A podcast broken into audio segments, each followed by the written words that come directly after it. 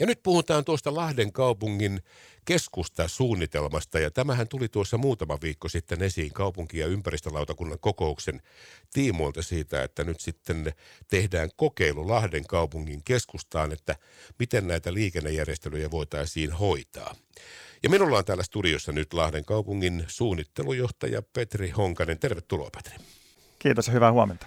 Muutama viikko sitten kaupunki- ja ympäristölautakunta teki päätöksen siitä, että nyt sitten tätä suunnittelua jatketaan. Ja tämähän on ollut jo pidemmän aikaa siellä teillä virkamiesten pöydällä ja suunnittelijoiden pöydällä tämä keskusta, että mikä voisi tai millainen Lahden keskusta liikenteellisesti voisi olla. Niin Petri Honkanen, mikäs on tilanne nyt, kun eletään helmikuun, anteeksi, tammikuun puoliväliä kohta? Joo, semmoinen pieni täsmennys, että tekninen ympäristölautakuntahan ei sinällään tätä ole käsitellyt vielä kokouksessa tätä asiaa, että tähän on tullut sieltä, sieltä niin kuin lautakunnan jäsenten kautta keskusteluun ja toki juontaa juurensa tuohon meidän matkaan, mikä me tehtiin, tehtiin tuonne Kööpenhaminaan ja, ja Malmööseen tuossa kuukaus, reilu kuukausi takaperin. Ja tosiaan mikä tilanne tällä hetkellä tuossa suunnittelun osalta on, on se, että me valmistellaan niin kuin vaihtoehtoja. Ja ihan keskiössä on, on keskustan vision niin uudelleen määrittely, eli siinä määritellään ihan ensiksi koko keskustan ulottuvuus.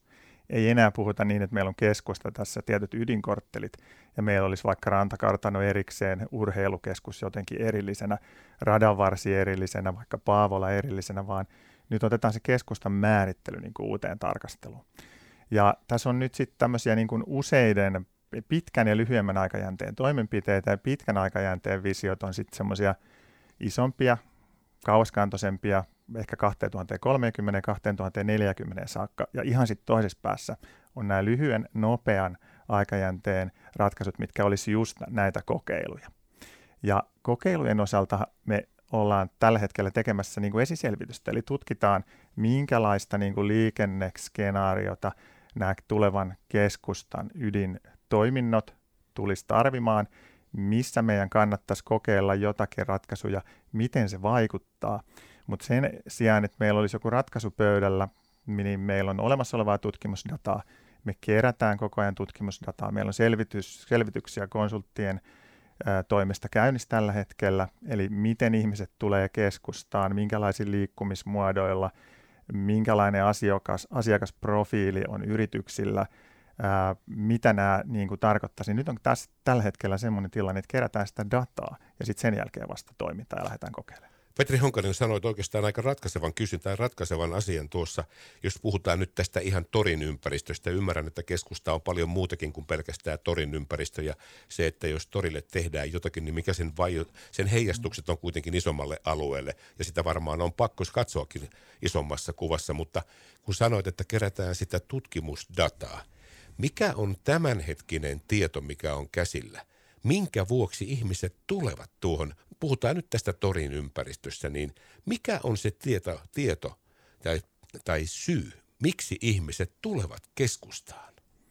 No joo, tämähän on ihan ydin, ydinkysymys tässä tarkastelussa ja siihen on monta vastausta keskustassahan on jo lähtökohtaisesti noin 10 000 ihmistä, eli keskustassa asuu noin 10 000 ihmistä tässä nykyisen keskustan määritelmässä. Eli siellä liikutaan asujien toimesta, käydään koulussa, käytetään päivittäisiä palveluita. Se on tärkeä asia nämä asiakkaat ja asukkaat. Mutta sitten on tietysti ne ulkopuoliset tulijat, jotka tulee asioimaan keskustassa. Mikä on se syy tulla keskustaan? Niin keskustan roolihan on muuttunut aika paljon tässä kohtuullisen lyhyenkin aikajänteen ää, välillä niin, että tänne ei tulla enää niin sanotusti pitkän tavaran kauppaan tai ostamaan niin kuin markettiostoksia, muovikassiruokaa, päivittäistavarakauppaa niinkään. Toki sitäkin tarvitaan, mutta keskustasta on muuttunut, keskustan rooli on muuttunut enemmän semmoiseksi erikoistavarakaupaksi. Siellä voi olla verkkokauppojen showroomeja ja elämyksiä, elokuvateattereita, museo on tullut Malva, ottanut aika iso rooli, niin kuin on luettu viime aikoina, ja kahviloita, tämän tyyppistä. Että keskustan niin kuin, rooli on enemmän sen tyyppinen, että sinne tullaan niin kuin, viihtymään, käymään. Ja tässä roolissa on sitten paikkakunnan sisäinen liikkuminen ulkopuolelta, eli muista kaupungin osista. Kannattaa muistaa myöskin se, että Lahden keskustahan on ison, melkein 200 000 asukkaan maakunnan keskus, eli maakunnasta tuleva liike keskuskaupunki on, on ratkaiseva ja totta kai me toivotaan, että tullaan myös paljon kauempaa tähän keskustaan. Mutta tässä on tapahtunut selkeä muutos, mikä on ollut myöskin esillä, eli, eli siitä vanhasta, että torilta ja torin reunalta ostetaan kaikki päivittäistavaraostokset, niin ollaan tultu ehkä enemmän tähän elämykselliseen suuntaan. Ja tästä me vielä haetaan sitten tällä hetkellä tarkempia niin kuin tietolähteitä näiden selvitysten perusteella. Tämä on, tämä on oikeastaan kiinnostava, hyvinkin kiinnostava ja varmaan yksi avainkysymys on, ja tässä nyt tietenkin tulee sitten keskiöön Lahden kauppatori, jonka ympärillä tämä kaikki on rakentunut aikanaan. No, me tiedämme, mitä on tapahtunut torikaupalle, markettien tai ensin kauppakeskusten, sen jälkeen reunamien markettien myytä ja sitten vielä lopullisesti netti on tehnyt oman tehtävänsä ja meillä on jäänyt syliin tässä yli hehtaarin kokoinen keskusta-alue, jolle kukaan ei oikein tunnu tietävän, että mitä sille pitäisi tehdä. Petri Honkanen, otetaan tästä nyt ihan konkreettisesti tuo Aleksanterin katu, Kauppatori ja Vapauden katu, koska ne me ymmärretään kuitenkin lähtökohtaisesti ydinkeskusta-alueena, niin nyt on puhuttu siitä, että Aleksanterista, Aleksanterin kadusta kävelykatu Rauhankadun ja ra, ra, anteeksi, Vesijärven kadun väliselle osuudelle. Onko se realistinen?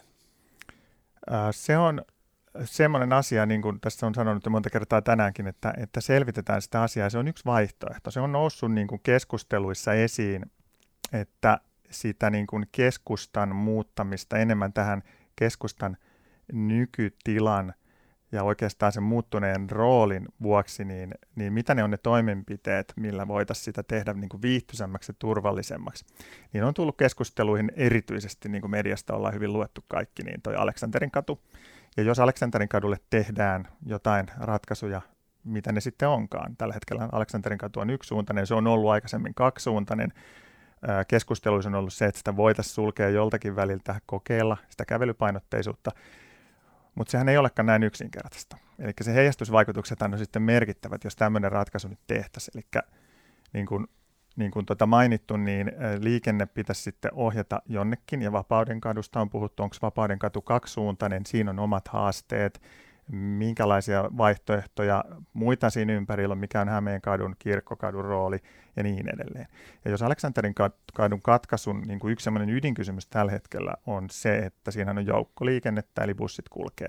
Jos me näin tehtäisiin, niin se bussien niin kuin vaihtopysäkkiratkaisu pitäisi johonkin toteuttaa. Ja jos me pystytään sitä kokeilemaan, niin tämä vaihtopysäkki pitää toteuttaa laadukkaasti – ja Trion edestä on puhuttu aikaisemmissa selvityksissä tämän ratkaisun esittämistä siihen kohtaan. Siinä on paljon mahdollisuuksia, mutta se mun ydinviesti on nyt se, että me selvitetään niitä reunaehtoja tällä hetkellä, mitkä nämä vaihtoehdot on.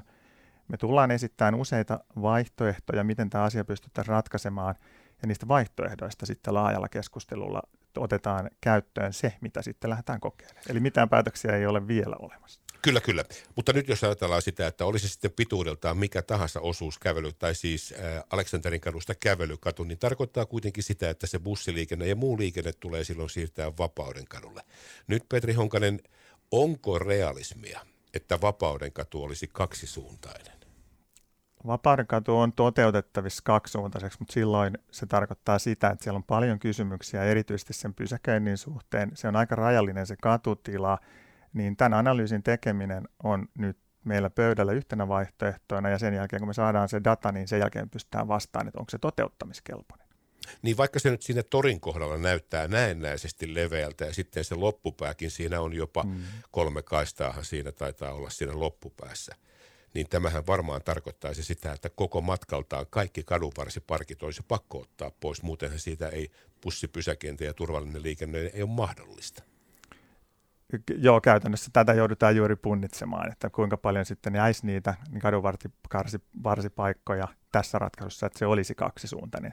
Ja sitä, sitä selvitystä tehdään ja ennen kaikkea mietitään sitä, että miten sitä, voisiko tätä samaa haastetta ratkaista sitten muille katuosuuksille sitä paineen, paineen siirtoa, mikä tulee tähän liikkumiseen, on se sitten ää, henkilöautolla, joukkoliikenteellä tai muilla liikkumismuodoilla jos tämä trio tässä nyt tulisi tavallaan sitten ikään kuin trion edusta tulisi jollakin tavalla sitten tämmöiseksi pysäkkialueeksi, niin siinä voi olla kovin haastavaa sitten, koska siitä joka tapauksessa jouduttaisiin poistamaan yksi ajorata, sitten jouduttaisiin siltä yhdeltä kadunpätkältä Aleksinen Vapauden kadun kohdalta kaventamaan joka tapauksessa. ja samalla sitten Veskulta pitäisi ohjata myöskin liikennevapauden kadulle molempiin suuntiin kääntyvä liikenne, niin ei toi ihan helppo rastio. Joo, eihän se helppo rasti ole todellakaan. Ja nimenomaan kun ajatus tässä koko meidän keskustavisiossa on se, että ratkaisut tehdään niin kuin tietoon perustuen ja osallistuttamalla, niin meillä on tässä tosi paljon näitä sekä liikennesuunnittelun puolelta selvitettäviä asioita, mutta myös sitten liike-elämä, asukkaat, käyttäjät otetaan mukaan tähän, tähän niin kuin valmisteluun, että mitkä ne on ne vaikutukset niissä ratkaisuissa, mitä tullaan nostamaan, mutta totta, tämäkin ja aika moni muukin katuosuus on, on haasteellisia ja hyvin moniulotteisia ja sisältää todella paljon selvitettävää asiaa. Petri Honkanen, mä oon yrittänyt tässä myöskin seurata ja tässä jo aiemmin, mitä mieltä meidän kuuntelijat on, koska tämä asia tuntuu keskusteluttavan niin paljon, niin nyt tietämättä tuon taivaallista otetaan tähän loppuun kohta vielä sitten se skenaario tai arvio tämänhetkinen villiveikkaus siitä, että milloin tällaiseen kokeiluun voitaisiin päästä, mutta tässä on myöskin sellainen kysymys tullut monesti jo ilmaan, että viime kesänä ei voitu korjata tuota Aleksanterin katua. Se tiedetään, että se on, rakenne, se on rakennettu väärin, se on pettänyt alta, se on luvattoman huono. No nyt sitten tämä kesä on tapahtumien kesä, ei voida tehdä sitä, niin milloin tuo ylipäätään Aleksanterin katu saadaan korjattua niin, että se on edes kävelykelpoinen, koska nythän siitä ei pääse kuin panssarivaunulla. No joo, kyllä siitä, siitä tota, toivottavasti kävely, kävelen pääsee ja, ja henkilöautollakin ihan hyvin, mutta totta, tottahan on se, mikä kaikki tiedetään, että se, se katuremontti, mikä toteutettiin edellisellä kierroksella, niin, niin sen suhteenhan on, se on se syy, kun se ei ole täydellisesti onnistunut, että nyt sitten lähdetään sitä remonttia tekemään. Mitä sitä aikataulua mietitään, niin hyvin, hyvin kuvasit just tämän, tämän tapahtumien suurvuoden, joka lähti just käyntiin. Eli, eli sen takiahan me tehdään niin sitä remonttia tavallaan alun perin niin kuin tämä asia huomioiden, mutta nyt kun se kerran remontteerataan, niin se keskustelu siitä, että minkälaiseksi se palautetaan, niin on nimenomaan nyt tässä yhteydessä se asia, mitä tehdään ja selvitetään, ja tämä kaikki suunnittelutyö tähtää siihen. Ja käytännössä tämä tarkoittaa sitä, että joskus puhuttu siitä, että 24 voisi lähteä sitä Aleksin niin kuin katuremonttia tekemään, mutta tässä aikataulussa niin ei minun mielestä missään nimessä kannata sitten lähteä myöskään hötkyilemään kiireellä asiaa eteenpäin. Onko se vuosi sitten 25, niin sekin selviää. Ja koska se selviää, on se kuuma kysymys, niin tässä käytännössä tämän vuoden aikana, kevään aikana, kesään mennessä, me nimenomaan tuotettaisiin nyt se vaihtoehtotarkastelu, joka myöskin tuodaan julkiseen keskusteluun ja päätöksentekoon ja sen perusteella sitten ratkaista, että minkälainen siitä Aleksista tulee ja koska se toteutuu. Petri Honkainen, mulla on kaksi kysymystä vielä tähän loppuun. Puhutaan kohta vielä realistisesta aikataulusta, mikä se, mikä se voisikaan olla tämän kokeilun osalta. On paljon puhuttu siitä, että Lahden kauppatorille pitäisi tehdä jotakin sellaista, niin kuin alkuperäinen kysymys, että mikä on se syy, miksi tulla keskustaan. No, sillä on se vetovoima, se perinteinen vetovoima siitä on siirtynyt, ja kuten itse sanoit, se on enemmänkin elämyksellistä, on ne sitten ravintoloita ja niin edespäin. Mutta mikä on sinun näkemys siitä, että kannattaako meidän vielä roikottaa kauppatoria sellaisena vai aidosti miettiä, voisiko sillä tori, koko torikannen alueella olla jotakin sellaista, joka olisi sitten se tekijä, että mun on päästävä tonne?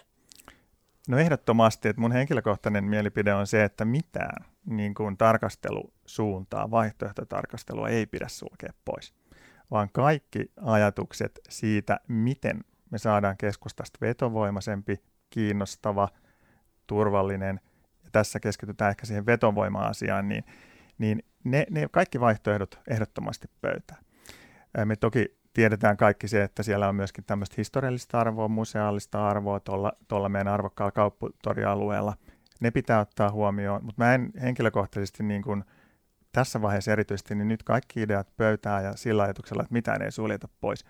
Se, se on ehdottomasti yksi tarkasteltava skenaario, että miten sitä uudelleen voitaisiin miettiä sitä torikohtaa. Ja Matkan varrellahan on ollut torialueella Alatorin kohdalla erilaisia suunnitelmia. Sinnehän on oli tuossa kymmenen vuotta sitten suurin piirtein ajatuksena tämmöinen rakennusmassa sijoittaa sinne Vapaudenkadun puolelle vähän vastaava kuin Yleisradion kiinteistö, vaan Starkin kiinteistö. Mutta se jäi, jäi aikanaan, että tämmöistähän keskustelua on koko ajan käyty ja mun mielestä nyt on se hetki, kun kaikki ajatukset pöytään. Meillä oli viime kesänä tuossa torilla mielenkiintoisia paneeleita ja muistan vielä hyvin sen kesäkuun ensimmäisen paneelin, jossa meidän panelistit, jotka olivat siis lahtalaisia poliitikkoja ja sitten kansalaisaktivisteja, niin siinä kyllä kävi ilmi ihan selkeästi se, että – voitaisiin järjestää jonkinnäköinen vapaa suunnittelukilpailu ilman sitoumuksia ja katsoa millaisia ajatuksia tämän torin kehittämisen osalta tulisi. Petri Honkonen, eihän se periaatteessa, kun se ei maksaisi mitään. Niin ihan vaan katsoa, että voi olla, että jostakin paikasta tulisi sellainen kuolematon ajatus, että hetkinen, emme ole tuota koskaan edes miettineet. Joo, ja niin kuin tuossa äskeisessä puheenvuorossa totesin, niin nimenomaan joka tapauksessa tässä yhteydessä me ollaan niin kuin avoimin kortin liikkeelle ja kaikki ajatukset, mitkä, mitkä tulee pöydään, pöytään erilaisilta tahoilta, niin, niin otetaan huomioon ja, ja tota, mi, miksei tämmöistä käytöstä voitaisiin voitais miettiä ja, ja nimenomaan se viesti, että niin kuin kaikki mahdollinen ajatusmalli pöytään. Täytyy muistaa se, että käyttäjät ja ne, ketkä keskustassa liikkuu, asuu, pitää yritystä – vierailee, niin nehän on parhaimpia kokemusasiantuntijoita. Kyllä, Heitä kyllä. pitää kuunnella ehdottomasti. Heistä saisi hyvän paneelin siihen raatiin sitten palkita, vaikka se ei koskaan ei toteutu, toteutuisi. Tämä, tämä kirjataan muistioon. Mutta Petri Honkanen tähän loppuun. Minä uskon, että nyt monia ihmisiä kiinnostaa se, että jos ja kun tuo kokeilu aikanaan tullaan tekemään, niin mikä on sen kokeilun realistinen aikataulu, milloin se voitaisiin tehdä? Nyt ollaan tammikuussa 2023. Mikä on se aikataulu? 23 eli kuluvan vuoden kesällä jo, joiltakin katuosuuksilta voidaan tehdä kokeiluita, mutta mun näkemys tällä hetkellä on se, että se ei, se katukokeilu ole Aleksanterin katu, joka tarkoittaa sitä, että myöskään Vapauden katu ei ole siinä kohdassa keskustelussa aktiivinen.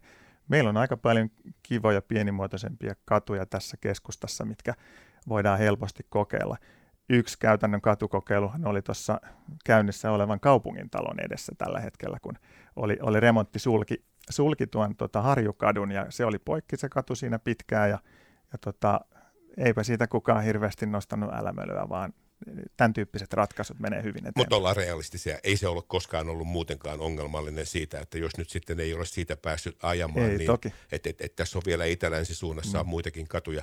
Mutta jos otat, otat nyt tai suljet pois tuon Aleksin ja Vapauden kadun, että se ei ole se kokeilupaikka, niin mikä se voisi sitten olla tässä vielä, tullaan nyt kaupungintalolta alas kohti kauppatoria, niin mikä se voi olla se kokeilu, missä sitten testataan? No mä en tässä siis lähde nyt arpa- arvailemaan niitä katujen nimiä, nimiä että tota, meillä on tämä tarkastelussa tämä kokonaisuus ja sitten niin, niin kuin sanottu, että jokaisen kadun osalta tehtävät ratkaisut heijastuu käytännössä koko keskustaan liikkumiseen, niin se tarkastelu meidän tarvii vielä tehdä ja se on hyvässä käynnissä ja heti kun meillä on tulokset tässä, niin taatusti tullaan sen kanssa ulos. Sitä me jäämme odottelemaan. Kaupungin suunnittelujohtaja Petri Honkanen, kiitos tästä. Kiitos.